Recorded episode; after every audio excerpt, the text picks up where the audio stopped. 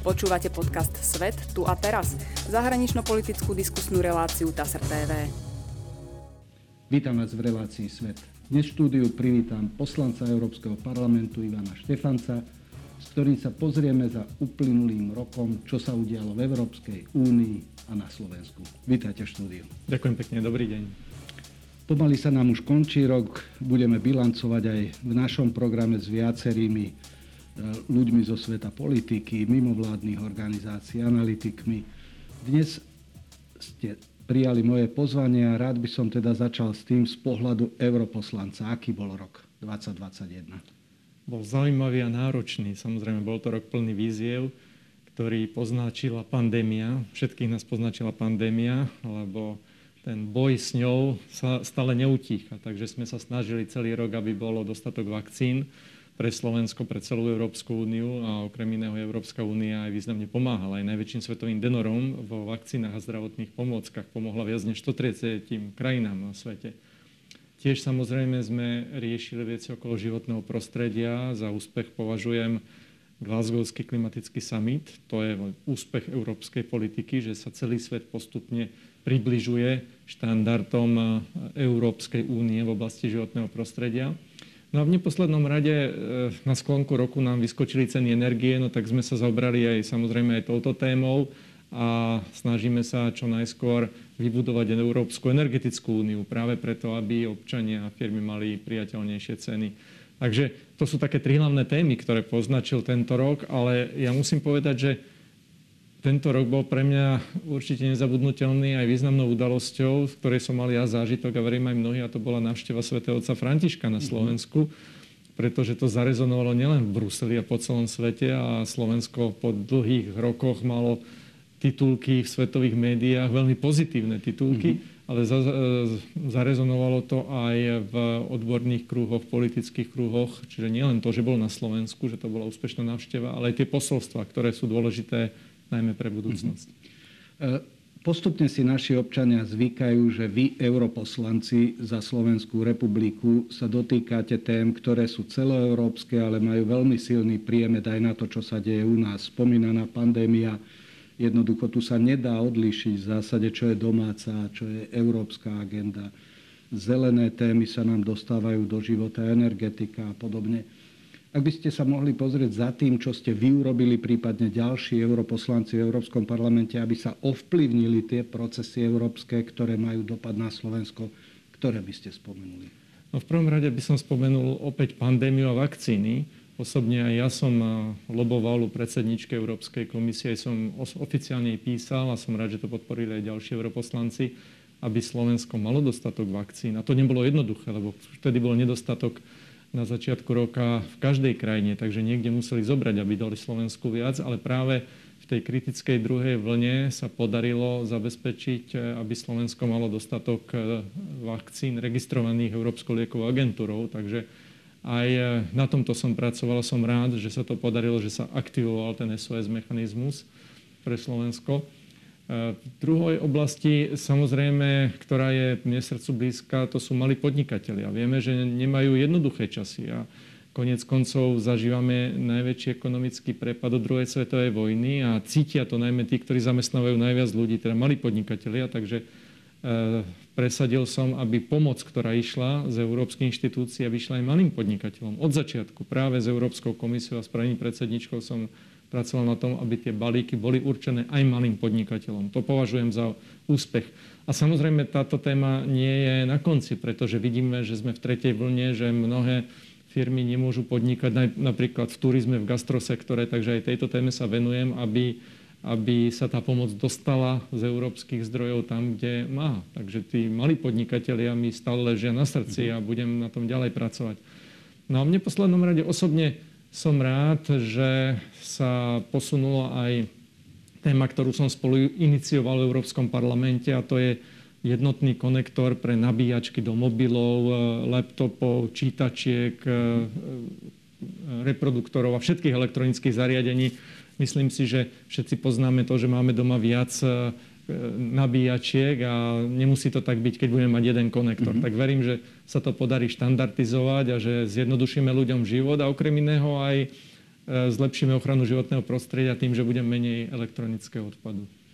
Keďže ste slovenský europoslanec, e, dá sa nejak pozrieť, že tá celá skupina europoslancov za Slovensko, ktorá je tam, že už je videná ako skupina nielen vy jedno, ako jednotlivci, ktorí ste v rôznych frakciách, ale ako celok. Že či sa dá nejaký ten pohľad za uplynulý rok pozrieť, že ste zanechali stopu? Každý zanecháva stopu, určite áno. A musím povedať, že veľmi aj dobre komunikujeme. Keď spomínam tú situáciu s pandémiou, no tak e, keď som dal tento návrh na stôl, okamžite ma všetci podporili. Treba povedať, všetci 12 europoslanci z demokratických stran, lebo nekomunikujeme e, s extrémistami, ale tí 12 spolupracujeme veľmi dobre, mhm. keď sa jedná o Slovensko.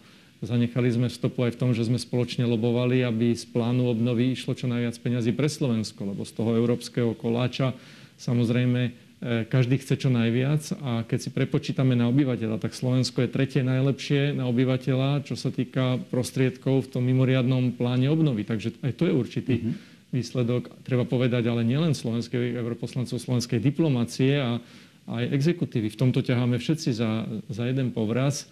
No a treba povedať, že e, čo sme zanechali a zanechávame stopu je aj dobrá naša spolupráca s kolegami, osobitne z Českej republiky my máme v našej skupine kresťanských demokratov pravidelné stretnutie pred každou plenárkou slovenskí a českí europoslanci a, a sme silnejší. A mhm. všetci nás už aj tak vnímajú, že pozor, to je tá skupina, ktorá spolupracuje a keď už niečo povie, tak má väčšiu silu. Takže celá európska spolupráca je o tom, že či sa dokážete dohodnúť alebo nie. No a Slováci sú takí, ktorí sa dokážu dohodnúť, presadiť si svoje, ale chcú sa aj dohodnúť spomínaný plán obnovy a odolnosti, ktorý zamestnáva celú v zásade našu politickú scénu. Vznikajú rôzne útvary, či už na úrade vlády, pri ministerstvách, aby sme jednoducho s touto veľkou bezprecedentnou ponukou, ktorá k nám ide z Európskej únie, sa vedeli vysporiadať, administrovať ju náležite. E, je koniec roka, každá krajina sa s tým vysporadúva ako s niečím novým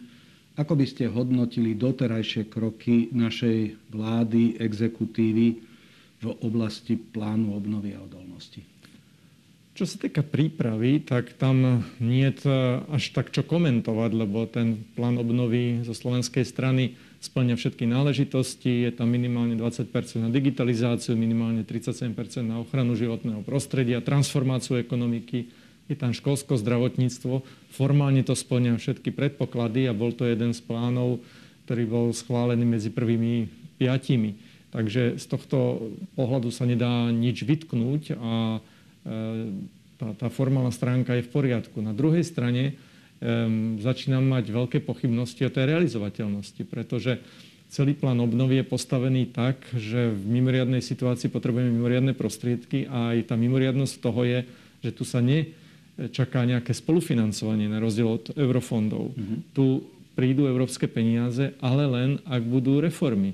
Všetky tie peniaze sú pod, podriadené a podmienené zmenami. A tu vidíme, že Slovensko dáva celej Európe veľké otázniky, lebo vláda, ktorá začala s ústavnou väčšinou, tak nedokáže pretlačiť ani jednoduché zákony a tie reformy e, sa odsúvajú. Takže tu treba jasne povedať, že k nám tie peniaze prídu len ak sa zmeny zrealizujú. Na jednej strane prišla už taká záhalová platba za 823 miliónov eur, ale každé ďalšie 1 euro príde len, ak e, tu budú zmeny. A to je dôležité si povedať a aj tlačiť na exekutívu, e, aby tie zmeny urobila, lebo ináč tie peniaze nevyčerpáme.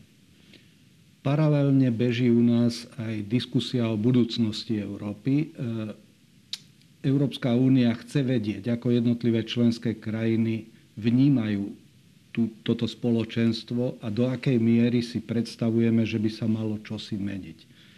E, tento proces dostal e, tak trochu zvláštny pre bežného človeka názov konferencia o budúcnosti Európy, ale nazvime to diskusia o budúcnosti, do ktorej by občania mali vstupovať. Ja mám trochu pocit, že v tomto prípade ako keby sa vyparila tá diskusia. Neviem, či ho aj vy máte, prípadne čo by sme mali robiť preto, aké mechanizmy a procesy zvoliť, aby ľudia mali pocit, že reálne hovoria svoje názory a že tieto názory počas budúceho francúzského predsedníctva niekedy na jar by Slovenská republika mala položiť na stôl? Áno, je to tak, tej aktivity môže byť viac a nepomerne eh, je tu väčší priestor než v minulosti. A keď to porovnáme treba s, s diskusiami, keď sme vstupovali do Európskej únie s konventom, alebo keď sme vstupovali do eurozóny, tak tých diskusí bolo mhm. viac než dnes. Určite. A, ale treba povedať, že niečo sa udialo. Vláda iniciovala e, taký cyklus diskusí aj s občanmi po, po uliciach. Sám som sa toho zúčastnil aj s premiérom, aj so štátnym tajomníkom ministerstva zahraničných vecí sme chodili po Slovensku koncom leta. A potom to trošku ustalo.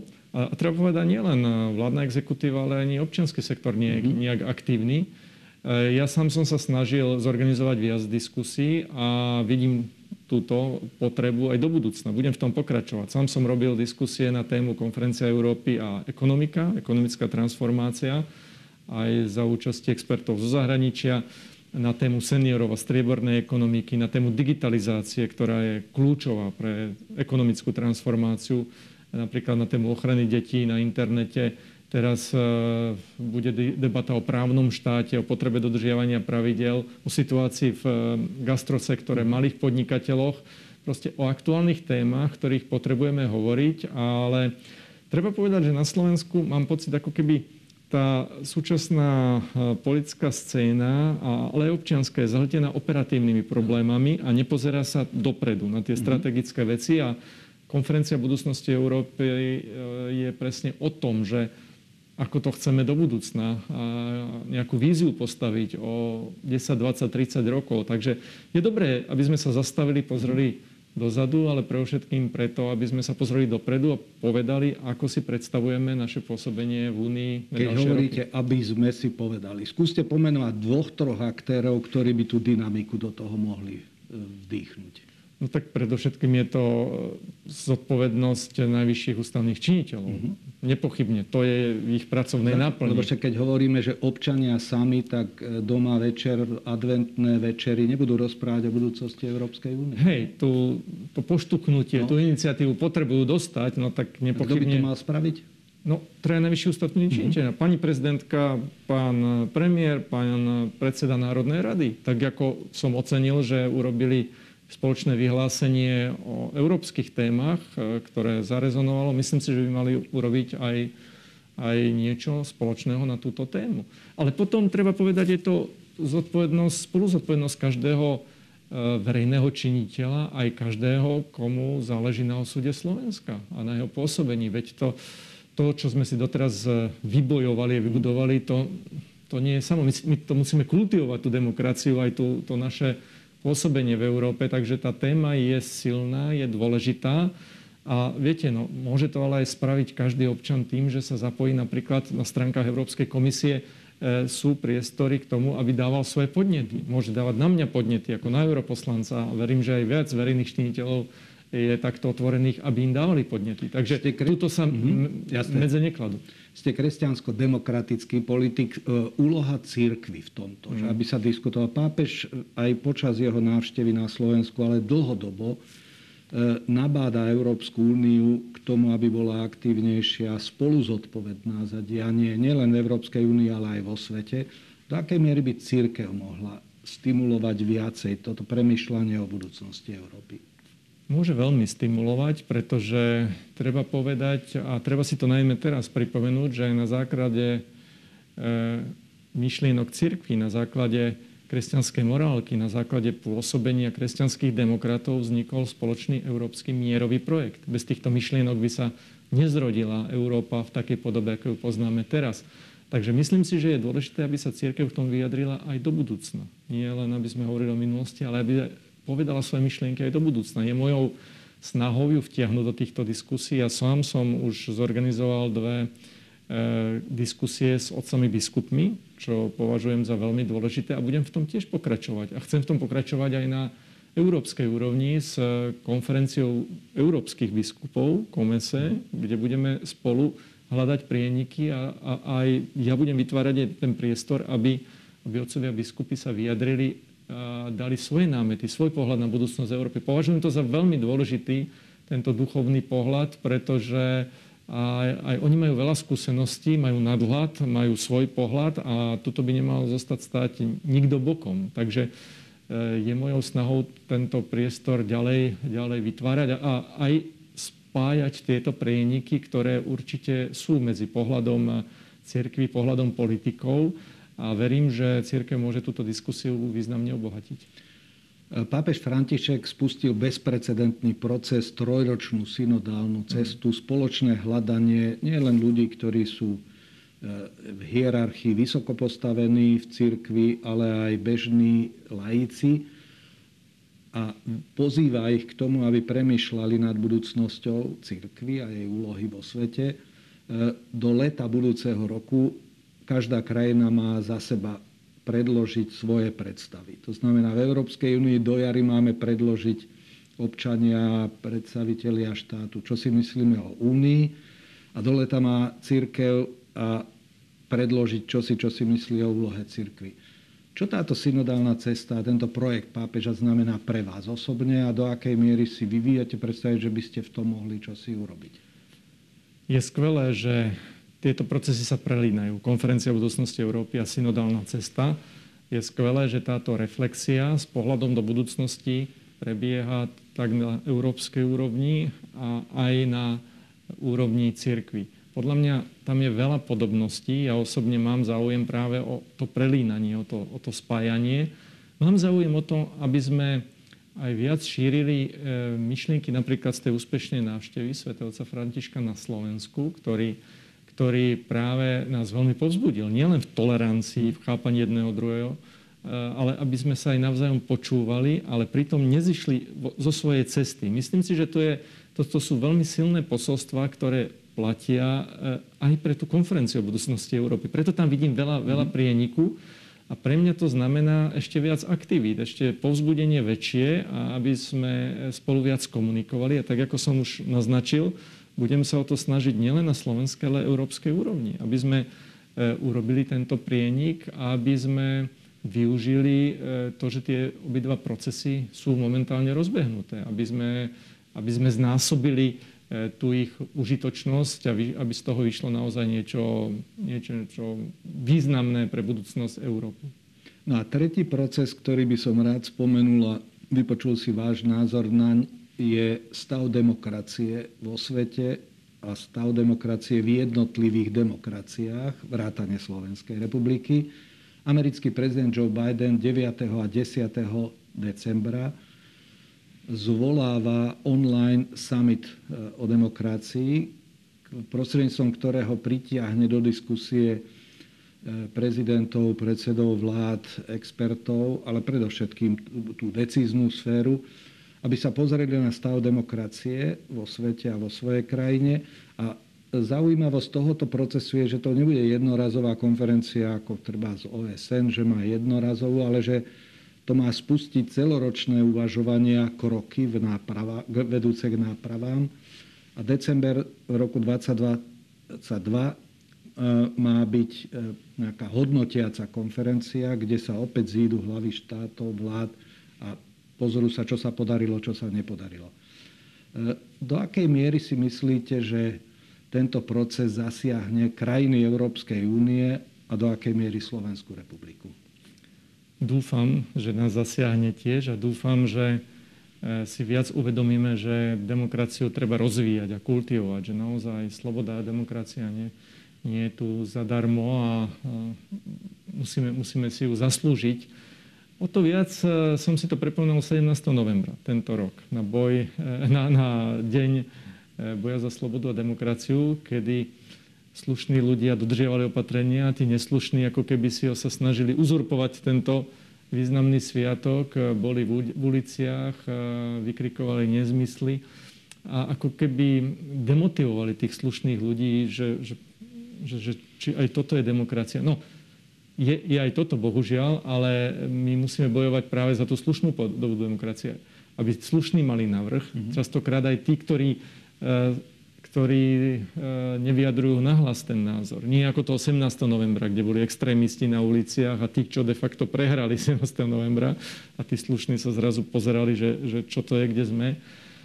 O to je dôležitejšie aby sme si povedali, čo je dnes kľúčové aj na Slovensku, aj vo svete. Ale pozrite sa, podstatou toho sporu medzi demokraciou a nedemokratickými krajinami je, že demokracia vždy ponúka riešenia, ale nedemokratický svet len vyrába problémy, ale nemá riešenia. Keď si zoberieme pandémiu, prišla z nedemokratického sveta, demokratický svet to rieši. Európska únia re, e, veľmi rekordne rýchlo pomohla k vývoju vakcín a k spoločnému nákupu vakcín. A ešte pomohla vyše 130 krajinám sveta.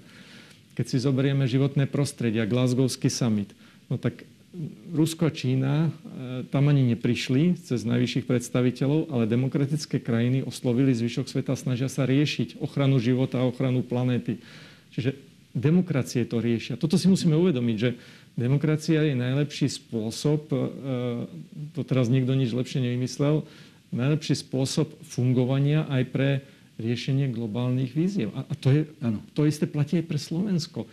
A, a samozrejme, že tu máme mnohé výzvy, mnoho dezinformácií v súčasnosti s rozvojom internetu, sociálnych sietí, ale to je dôležitejšie, aby sme sa tomu nepoddali, aby sme rozvíjali kritické myslenie, aby sme oddelovali to zrno od pliev, aby sme si e, vážili demokraciu a slobodu názoru, slobodu vierovýznania, slobodu e, rozhodovania jednotlivca. E, možno ešte poviem, že práve aj v súčasnosti v tej pandémii sa ukázalo, aké sú občianské práva dôležité aj, aj z hľadiska tej digitalizácie.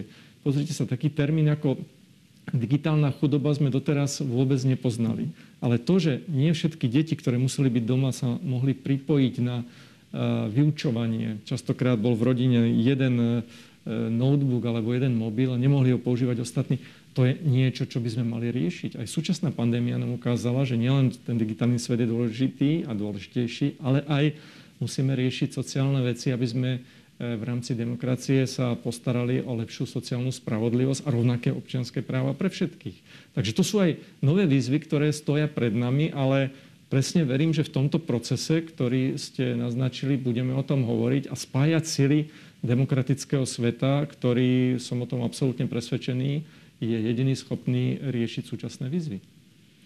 Sme v advente e, a občania zažívajú množstvo pnutí spojených e, samozrejme s pandémiou, ktorá bezprecedentne zasiahla Slovensko v tejto tretej vlne a vysporadúvajú sa s nimi nemocnice, mnoho ľudí zomiera. E, žijeme v lockdowne e, pred Vianočnými sviatkami.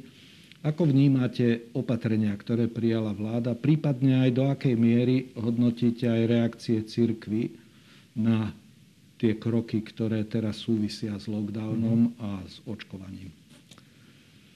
Veľmi si vážim vyjadrenia otcov biskupov, ktorí viackrát vyzvali na očkovanie. To malo ktorá inštitúcia, malo ktorí politici tak zodpovedne sa správali, takže som im vďačný za tento zodpovedný postoj. Samozrejme, chápem aj ich rozčarovanie nad opatreniami e, zatvárania e, chrámov v súčasnosti a tiež sa na to dívam s rozpakmi, keď vidím, že obchody sú otvorené, chrámy zatvorené, no tak to, to nejak nejde dohromady. Skôr by som privítal uh, jasnejšie pravidlá a ich jasné uplatňovanie, predvídateľnosť, pretože to mi na Slovensku chýba. Je tu mnoho chaotických opatrení a ľudia potom samozrejme im nerozumejú a uh, nedodržiavajú tieto nariadenia. Myslím si, že to, to nikto nechce práve pre boj s pandémiou je dodržovanie e, opatrení kľúčové, očkovanie a dodržiavanie pravidiel. Takže mám pochopenie pre postoj cirkvi a sám z vlastnej skúsenosti cítim, že mi to chýba tá návšteva chrámu, aj keď treba povedať, že teraz tie opatrenia sú trošku také, že individuálna pastorácia mm. je možná na rozdiel od tých predchádzajúcich, ale uh, skôr by som uvítal niečo ako jasnejšie pravidla s obmedzeným treba s počtom ľudí a dodržiavanie rozostupov, veď tam v chrámoch e, sa ľudia e, sú, nie sú až v takom styku ako v tých obchodoch, ako som to mhm. porovnal. No, takže toto chcem povedať, že, že mám preto pochopenie. Na druhej strane každý z nás chápeme, že pre boj s pandémiou sú opatrenia e, protipandemické dôležité a to neplatí len pre Slovensko, ale aj pre, pre celú úniu, pre celý svet. Očkovanie a dodržiavanie opatrení, len takto môžeme vyhrať. Tento rok sa vám podarilo zabehnúť maratón, pokiaľ som aj, zachytil. Áno.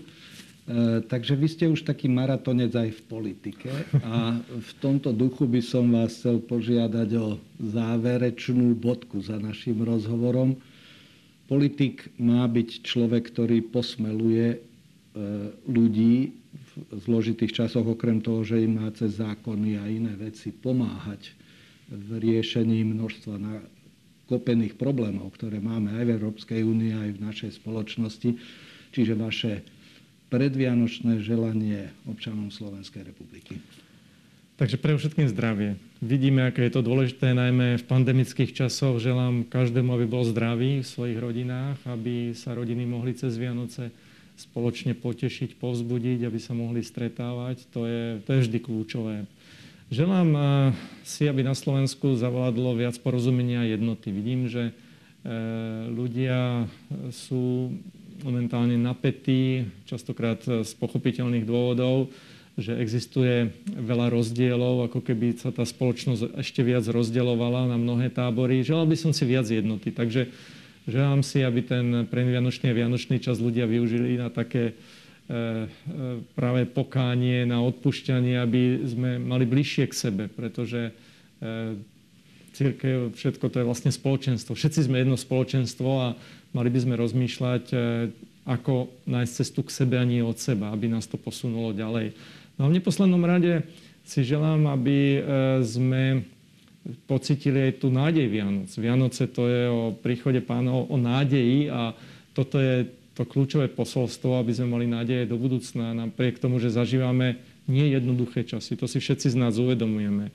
Zo zdravotného hľadiska, z ekonomického hľadiska nie sú to jednoduché časy. Napriek tomu si myslím, že práve v tej spolupráci, nielen na Slovensku, ale v celej únii, e, to dokážeme prekonať, že spoločná, e, spoločný európsky projekt práve v tých krízových časoch vždy dokázal svoje opodstatnenie a aj on predstavuje nádej. Tak ako tie Vianoce predstavujú nádej, tak aj my by sme sa mali s nádejou pozerať do budúcna a niečo pre lepší život v našej krajine aj urobiť a pozerať sa, pozerať sa do budúcna s optimizmom.